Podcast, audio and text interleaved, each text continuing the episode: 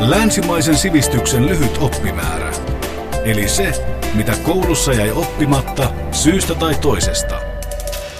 Euroopan historian professori Laura Kolbe Helsingin yliopistosta.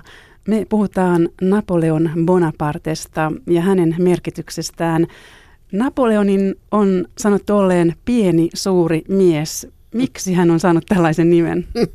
No ensinnäkin hän oli fyysiseltä koltaan tiettävästi kohtalaisen pieni. E, ja suuruus liittyy sitten siihen poliittiseen aikakauteen, jolloin Napoleon tuli näkyväksi yhteiskunnalliseksi vaikuttajaksi, eli Euroopan ehkä siihen asti sen huomattavin murros valistuksen nostattama ö, uudenlainen liikehdintä ja sen seurauksena osin Ranskan vallankumous avasi sitten sellaisia portteja globaalistikin, joiden jälkiseurauksena – Napoleon onnistui nousemaan valtaan ja, ja tuottamaan koko joukon, niin kuin tänään sanottaisiin, politiikkatoimenpiteitä, jolla, jolla sitten palautettiin osin järjestystä ja tuot, tuotettiin koko joukko muutakin, jolla oli laaja vaikutuksensa ei vain Eurooppaan, vaan myös esimerkiksi Yhdysvaltoihin ja latinalaiseen Amerikkaan. Et suuruus on ollut sidoksissa hänen toimenpiteidensä aikaansaamaan aikaansaamiin reaktioihin, jossa on tietysti paljon kielteistä, mutta koko joukko myös äärettömän positiivista, jopa ihannoivaa kannanottoa. No kuinka merkittävä mies Napoleon todella oli? Kuinka suuri hän oli, jos vähän tätä mittakaavaa mm. yritetään asettaa paikoilleen? No, suuruus lähtee siitä, että hän, hän onnistui kokoamaan ja käyttämään valtaa tilanteessa, jossa useat Euroopan valtiot olivat ikään kuin, niin kuin tyhjentyneet sen van, vanhan regiimin rakenteista ja merkityksistä. Ja, ja Eurooppa oli kohtalaisen sirpaloitunut vielä 1700-luvulla. Oli toki suurvaltoja ja muodostumassa olevia keisarikuntia, mutta, mutta Eurooppa oli tavallaan, tai monet eurooppalaiset maat olivat hyvin, hyvin hajanaisia. Ja Napoleon onnistui sukulaisineen ja joukkoineen ja verkostoineen rakentamaan tästä hajanaisesta Euroopasta hetkellisesti – hyvin integroituneen kokonaisuuden. Ja sillä tavalla, kun Napoleon liittyy Euroopan historian suureen kaareen, että välillä aikakausi suosii, kuten ehkä tänään, kannatamme tämmöistä hajanaista rakennetta ja päätöksentekoa sinne paikallisvaltaan, va- vallalle ja kansallistasolle. Ja sitten on se toinen suunta, jota jo Rooman keisarikunnan ajoista lähtien on koettu, eli tänne voimakas integroiva. Eurooppa hakee integraatiota ja joku tai joku eliittiryhmä katsoo olevansa kykeneväinen tällaiseen uudenlaisen imperiumin tai valtarakennelman luomiseen. Ja Napoleonin elämäntyö osuu siihen vaiheeseen, jolloin, jolloin todella tämä vanha sirpaleisuus oli osoittanut toimimattomuutensa ja hän, hän onnistui niin kuin jyräämään tietyillä keinoilla, aikakauteen sidotuilla keinoilla, tavallaan semmoista yhtenäistämistä Eurooppaan, jolla oli dramaattiset seurauksensa. Seuraukset, jotka tuntuu edelleenkin ja, ja nämä oli sekä – sekä poliittisia toimenpiteitä, sotilaallisia toimenpiteitä, lainsäädäntöön liittyviä toimenpiteitä, e, että sitten laajemmin tämmöistä niin kuin ranskalaisuuden ja, ja, ja Ranskan aseman alleviivaamista tässä suuressa Eurooppa-kontekstissa. No jos puhutaan ensin vähän tästä Napoleonin rauhallisemmasta puolesta, mm. ähm, Code Civil, mm. joka tunnetaan myös nimellä Code Napoleon, mm. on vaikuttanut monien maiden lainsäädäntöön. Se pitää paikkansa ja tässä juuri, juuri tämä lähestymistapa, joka Euroopassa oli, että oli paikallisia ruhtinaita, paikallisia hallintoja, paikallista oikeuskulttuuria, niin juuri tällainen koottu, koottu lainsäädäntö mahdollisti oikeastaan niin kuin niiden ajatusten viemistä sinne, sinne lakia säätävään ja lakia toimeenpanevaan – kerrostumaa, joka lähti juuri siitä yhdenvertaisuudesta ja ihmisoikeuksista ja valistuksen keskeisistä ajatuksista. Eli että ei enää mielivaltaa tai eliitin valtaa tai oligarkkiyhteiskuntaa, vaan että, että laista tulee ikään kuin yhteiskunnallisen toiminnan mittari ja ihmisen yksilön tulee voida luottaa ö, sekä lakia säätävään koneistoon että siihen joukkoon, joka lakia tulkitsee. Ja tämä oli, mietitään jotakin tämmöisiä sirpaleisia alueita – joku Alankomaat on malliesimerkki siitä, missä maasta, jossa oli hyvin vahva paikallisyhteiskunta, pyhä saksalais-roomalainen keisarikunta oli toinen, joka, joka tavallaan sitten lakkasi olemasta Napoleonin aikana. Italia samoin täynnä pieniä vallankäytöltään sekalaisesti toimivia ruhtinaisia kuningaskuntia, niin, niin kun näihin kokonaisuuksiin saatiin tämmöinen laajempi ajattelu, niin sehän oli merkittävä murros näissä maissa ja Euroopassakin. Ja Napoleon muun muassa organisoi uudelleen Ranskan koulujärjestelmän. Mikä merkitys sillä oli? No sillä oli laaja merkitys, niin kuin hänen omastakin taustasta näkyy, eli, eli tämä teema ö, pätevyys ja sopivuus eri virkoihin. Ja vielä 1700-luvulla Ranska oli erittäin voimakkaasti säätyyhteiskunta, jossa kuninkaan ympärille kietoutui hovi ja hovin virat miehitettiin yläluokalla aristokratialla ja, ja, ja sen edustajilla. Ja nyt siirryttiin ikään kuin vallankumous murensi tämän säätypohjan ja oli mahdollista siirtyä yhteiskuntaan, jossa pätevyys ja sopivuus ö, arvioidaan uudella tavalla ja, ja koulutuksella tuli olemaan keskeinen merkitys. Sillä on edelleenkin keskeinen merkitys Euroopassa.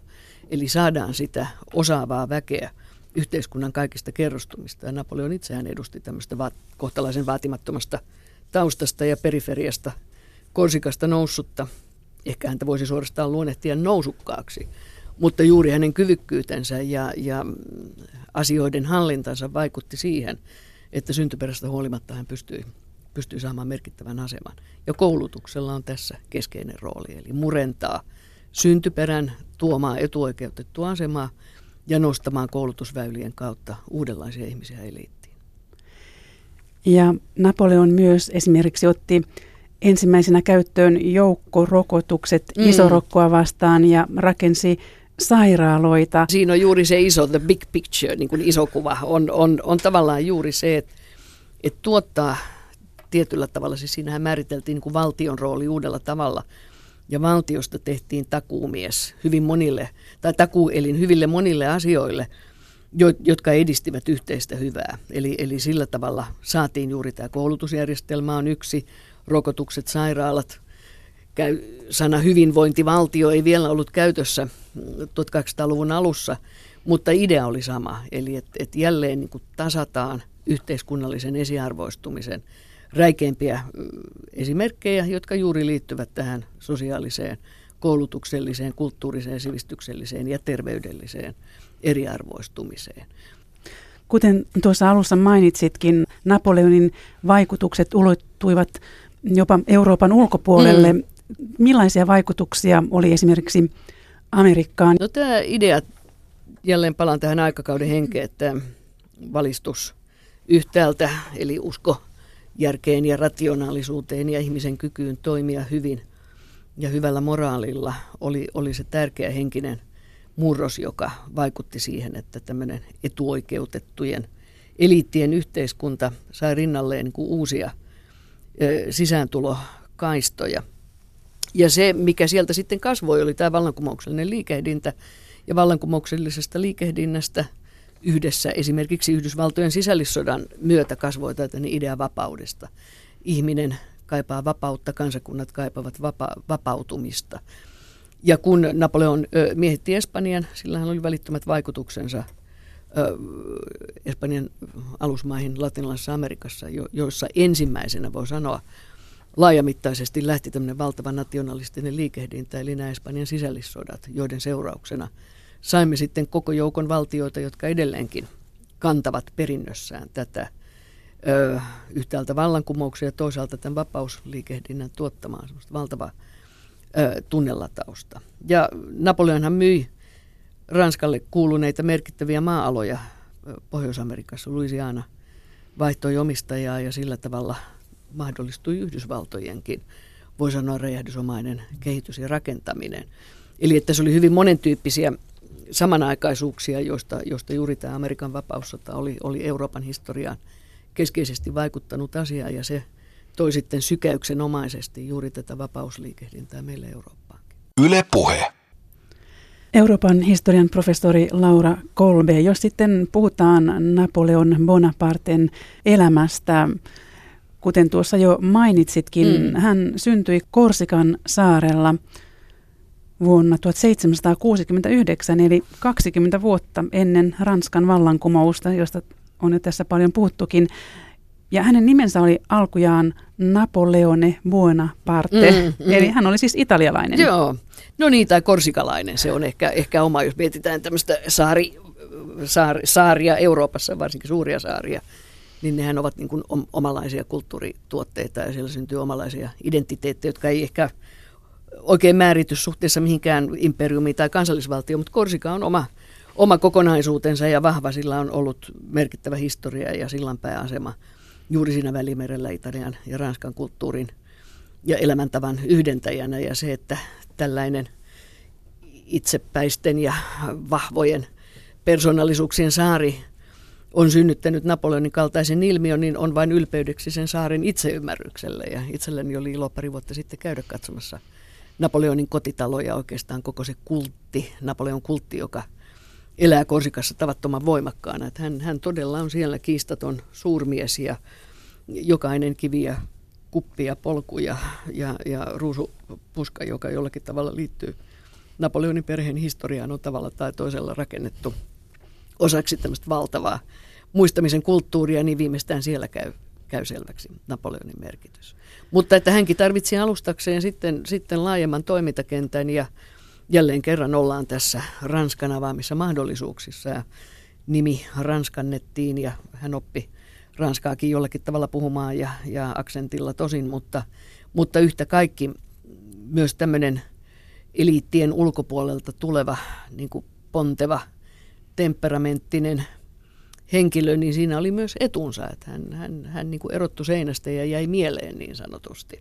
Ja hän pystyi niin kuin murtamaan tai murtautumaan sieltä vallitsevien establishmenttien käyttäen taitavasti koulutuksen. Hän osoitti jo nuorena johtamis- ja sotilaallisia kykyjä ja sillä tavalla jäi opettajiensa ja kanssaihmistensä ja aikalaistensa mieleen. Ja, ja tässä niin kuin henkilökohtaiset ominaisuudet yhdistyneenä yhteiskunnan muuhun heikkouteen niin kuin mahdollisti. Että häntä voitaisiin ehkä tänään luonnehtia nimellä pyrkyri tai, tai nousukas tai, tai henkilö, jolla on niin kuin vahva omakuva. Mutta että tänä aikakautena näille ominaisuuksille oli tarvetta. Ja alku ei ollut ihan helppo hänelle tosiaan, koska hän ei puhunut hyvää ranskaa. Ehkä häntä kohdeltiin vähän huonosti, vai? Mm. No tämä on tietysti tämmöistä, jos miettii niin kuin suurmiesten suurta historiaa, meillä Mannerheimista on ilmestynyt lukuisia elämäkertoja, joissa kerta toisensa jälkeen todetaan, että Mannerheim oli keppostelija ja viikari ja ei se koulunkäyntikään oikein sujunut hyvin ja voidaanko hän edes mallioppilaaksi luonnehtia, niin, niin ehkä tietysti sitten kääntöpuolella on se, että tämmöiset tulevat suurmiehet, että heillä on niin takanaan kaikenlaisia kokemuksia, on epäonnistumisia ja vastoinkäymisiä. Ja usein Napoleonin kaltaisessa tapauksessa niin – ne vastoinkäymiset sitten vahvistavat ja, ja antavat alustaa sille myöhemmälle ponnistamiselle. Ja, ja Napoleon niin oli henkilö, joka oli kaikesta huolimatta oikeassa paikassa oikeaan aikaan. Eli että hän osasi rakentaa hyvin taitavasti sitten niitä alustoja, joiden avulla hän, hän asteittain kykeni sitä valtaa käsinsä kerä, keräämään ensin Ranskassa ja sitten lähipiirissä ja, ja, ja, ja sitten oikeastaan niin kuin Euroopan laajuisesti. Niin Ranskan armeija eteni tuhoisana eri puolilla Eurooppaa 1700-luvun lopulla. Napoleonista tuli Ranskan ihailluin mies ja samalla Euroopan pelätyin mies. Se on totta, että hänen, hänen tekonsa ovat jättäneet lähtemättömän jälkeensä Ranskan historiaan.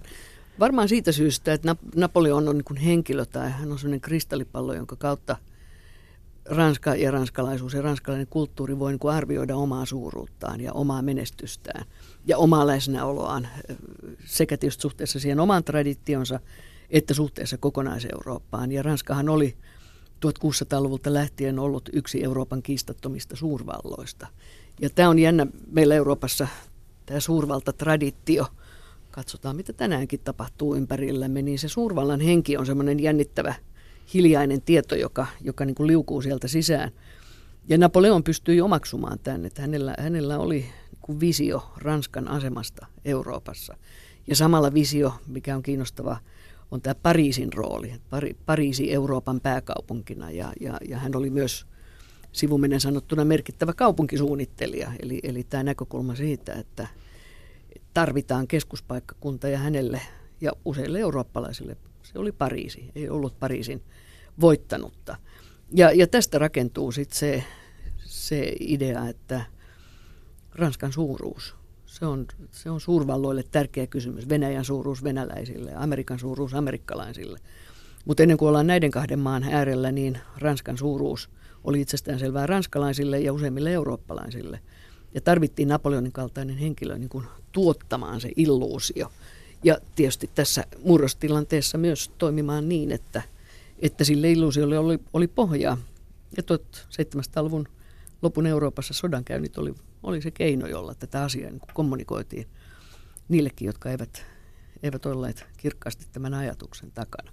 Siksi tämä vallankumous ja Napoleonin aika, niin se valtapiiri tehdään näkyväksi sotimalla. Lähetetään armeijat paikalle, miehet mittaa toisistaan voimapolitiikan keinoin jollakin sotakentällä ja sitten edetään ja katsotaan, miten se hallinto ja politiikka seuraa perässä. Eli tämä on niin kuin Napoleonin aikakauden leima on tämä sotaisuus, sotilaallisuus, armeijat. Armeijat mobilisoituvat kaikkialla Euroopassa ensimmäistä kertaa, voi sanoa laajamittaisesti, ja sekin on uusi asia Euroopan historiassa.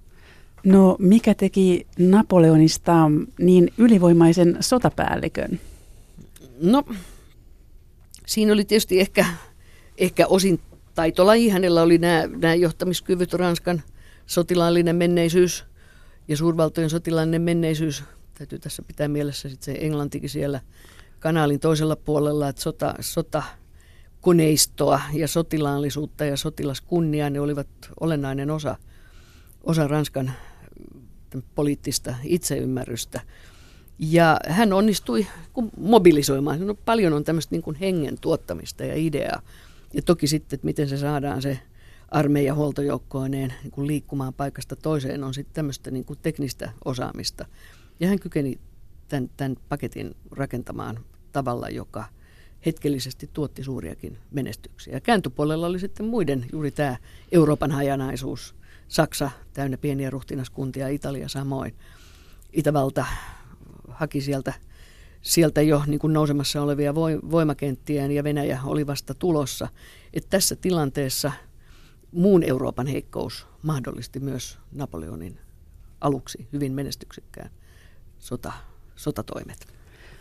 Puhutaan Napoleonin sodista. Mitä sotia näillä tarkoitetaan? No näillä tarkoitetaan, siinä oli tietysti ensinnäkin tämä merkittävä eteneminen lähialueille. Eli jos katsotaan niin sitä Napoleonin valtapiiriä, Espanja, Italia, Italian kuningaskunta, Alankomaat, nämä niin kuin hoitu sillä tavalla aika jouhevasti. Eli, eli näissä maissa oli jo tämä sisäinen ö, sirpaloituminen ollut, ollut sen sortista, että, että niiden ö, valloitus tai kytkeminen Ranskan hallintokoneistoon oli, oli aika ö, helppoa. Mutta sitten tultiin lähemmäs Euroopan itäosia ja siellä odottivat suuret keisarikunnat, kuten Itävalta ja, ja Venäjä. Ja tämä nämä taistelut, joissa Napoleon sai näitä merkittäviä voittoja, esimerkiksi tavallaan Venäjän joukkojen voitto Austerlitzissa 1205 oli, oli niin kuin se on Euroopan sotahistorian eräs ö, käännekohta.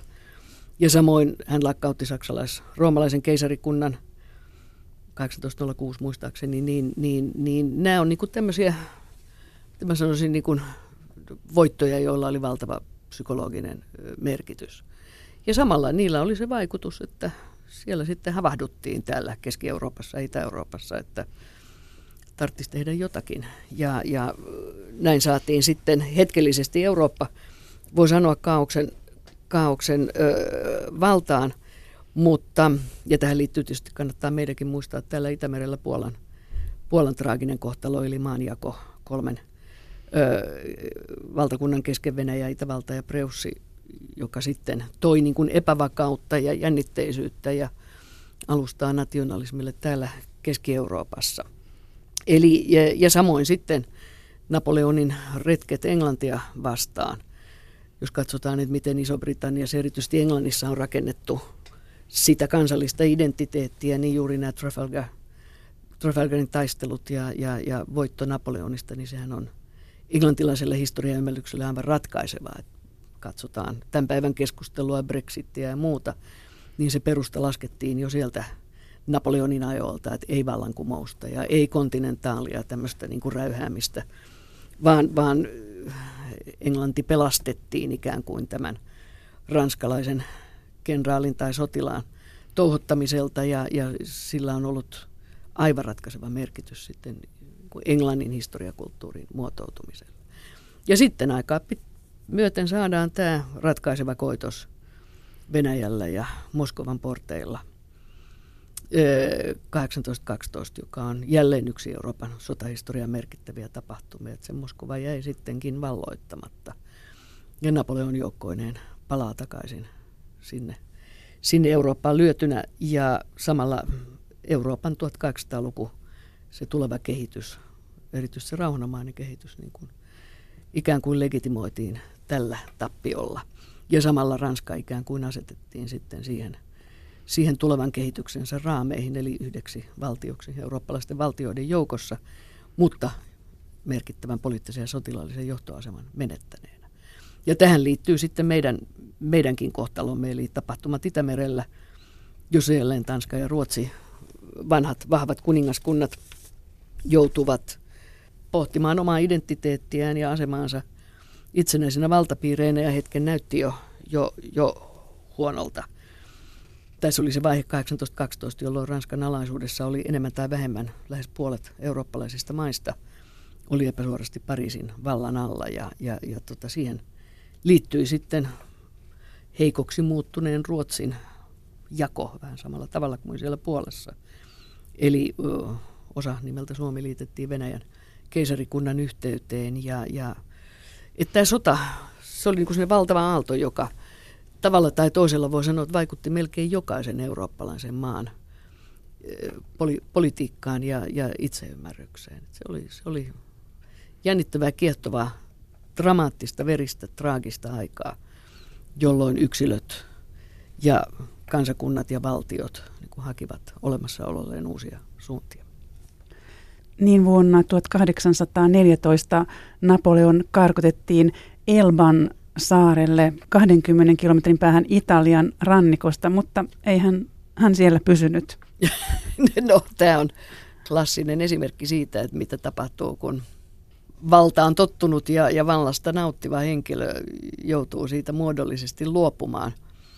Kuitenkin se aikakausi nosti esiin ja, ja sitä ehkä meillä vähän turhan vähän kiinnitettiin huomiota, oli, oli Viinin kongressi ja sen seuraukset 1814-1815, joka, joka niin kuin Napoleonista huolimatta tai Napoleonin ansiosta pani niin kuin Euroopan uuteen järjestykseen. Ja saatiin koko joukko merkittäviä uusia valtionmuodostelmia.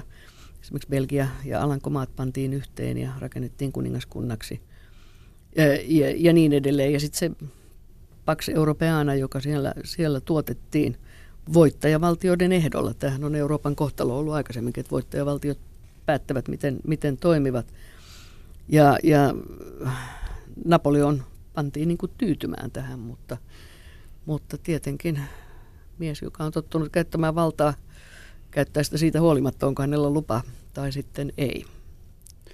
Ja Napoleon koki viimeisen tappionsa tunnetusti Waterloon taistelussa. Kyllä, joo. Vuotta myöhemmin. Joo, juuri näin. Ja se, sehän on, jos miettii just se tapahtumapaikka siellä nykyisen Belgian alueella, sehän on valtava eurooppalainen muistamisen tila ja, ja sinne rakennetut muistomerkit ja, ja kukkulat ovat, ovat niin kuin osa, osa tässä syvän Euroopan itseymmärryksessä. Eli, eli juuri näin, että kestää aikansa ennen kuin – tämän kaltainen uusi järjestys etabloituu ja siinä tarvitaan niin kuin se lopullinen isku sitten, jotta ordnung sein että se järjestys muotoutuu. Ja tämä vuosi 1815 on monella tavalla kuin myöhemmän Euroopan, tietysti me emme tienneet tai eurooppalaiset eivät tienneet 1815, että mitä silloin tapahtuu.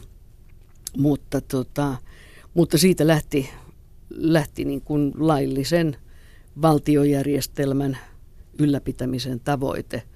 Ja se, että takuumiehet tulevat nyt sieltä Itävallan ja, ja, ja Venäjän puolelta, oli Euroopassa uutta. Yle puhe.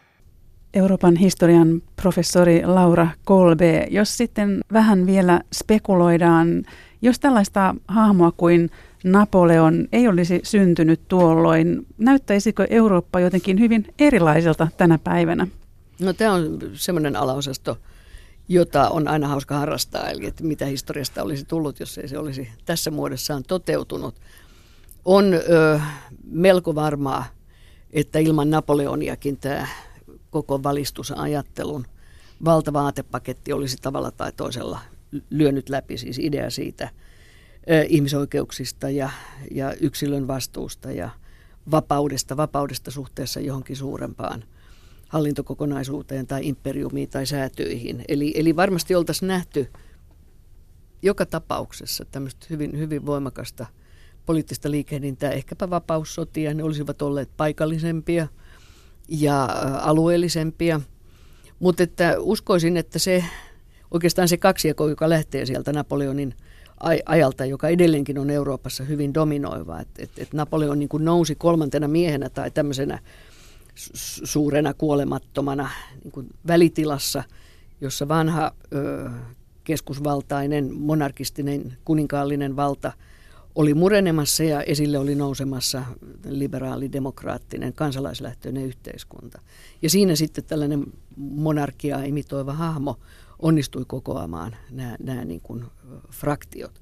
Mutta senkin jälkeen Euroopan historia on ollut, ollut täynnä juuri vapausliikehdintää, kansalaisaatetta, e, liberalismia, ihmisoikeuksien painottamista ja kunnioittamista. E, demokratia, se jalostuu sitten demokratia-aatteeksi.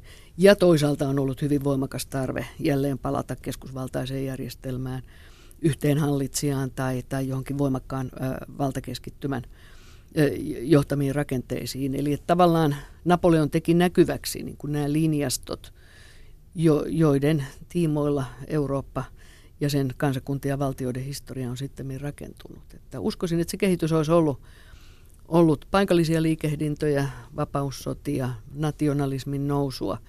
Romantiikka olisi joka tapauksessa ollut aatesuuntana ehkä vallankumouksen ja, ja rationalismin jälkiseuraus. Mutta että tämmöinen totalitaristinen politiikka, jota Napoleon ajoi, niin – niin en usko, että 1200-luvun alun Euroopassa olisi löytynyt toista valtiota, joka olisi kyennyt samanlaisiin poliittisiin ja sotilaallisiin ja hallinnollisiin operaatioihin. No mitä oppia me eurooppalaiset voisimme saada tuosta ajasta? No tämä aika on historiakulttuurisesti hurjan, hurjan kiinnostava. Eli kaikki se, mitä Napoleon teki, niin miten näitä asioita – 200 vuotta tai 50 vuotta tai 100 vuotta myöhemmin on muisteltu. Ja, ja tämä on ehkä se Euroopan, mielestäni yksi Euroopan voima. Et meillä on vahva historia, meillä on vahva eurooppalainen historia, vahva kansallinen ja vahva paikallinen alueellinen historia. Ja se, miten, miten sitä historiaa käytetään myöhemmin identiteettien rakentamiseen, niin siinä on paljon hyvää. Tietysti siinä on paljon huonoakin, jos historiasta tulee vain – jonkin äänitorvi tai jonkin ryhmän legitiimi tulkintaoikeus. Mutta yhtä kaikki Napoleon on osa sitä Euroopan niin erittäin vahvaa historiallista itseymmärrystä. Ja siinä hänellä on arvonsa, että hänen kauttaan me voidaan pohtia edelleenkin tänään 2016, mikä eurooppalaisuudessa on olennaista, mikä paikallisuudessa on tärkeää ja miten voitaisiin käydä vuorovaikutusta näiden asioiden välillä.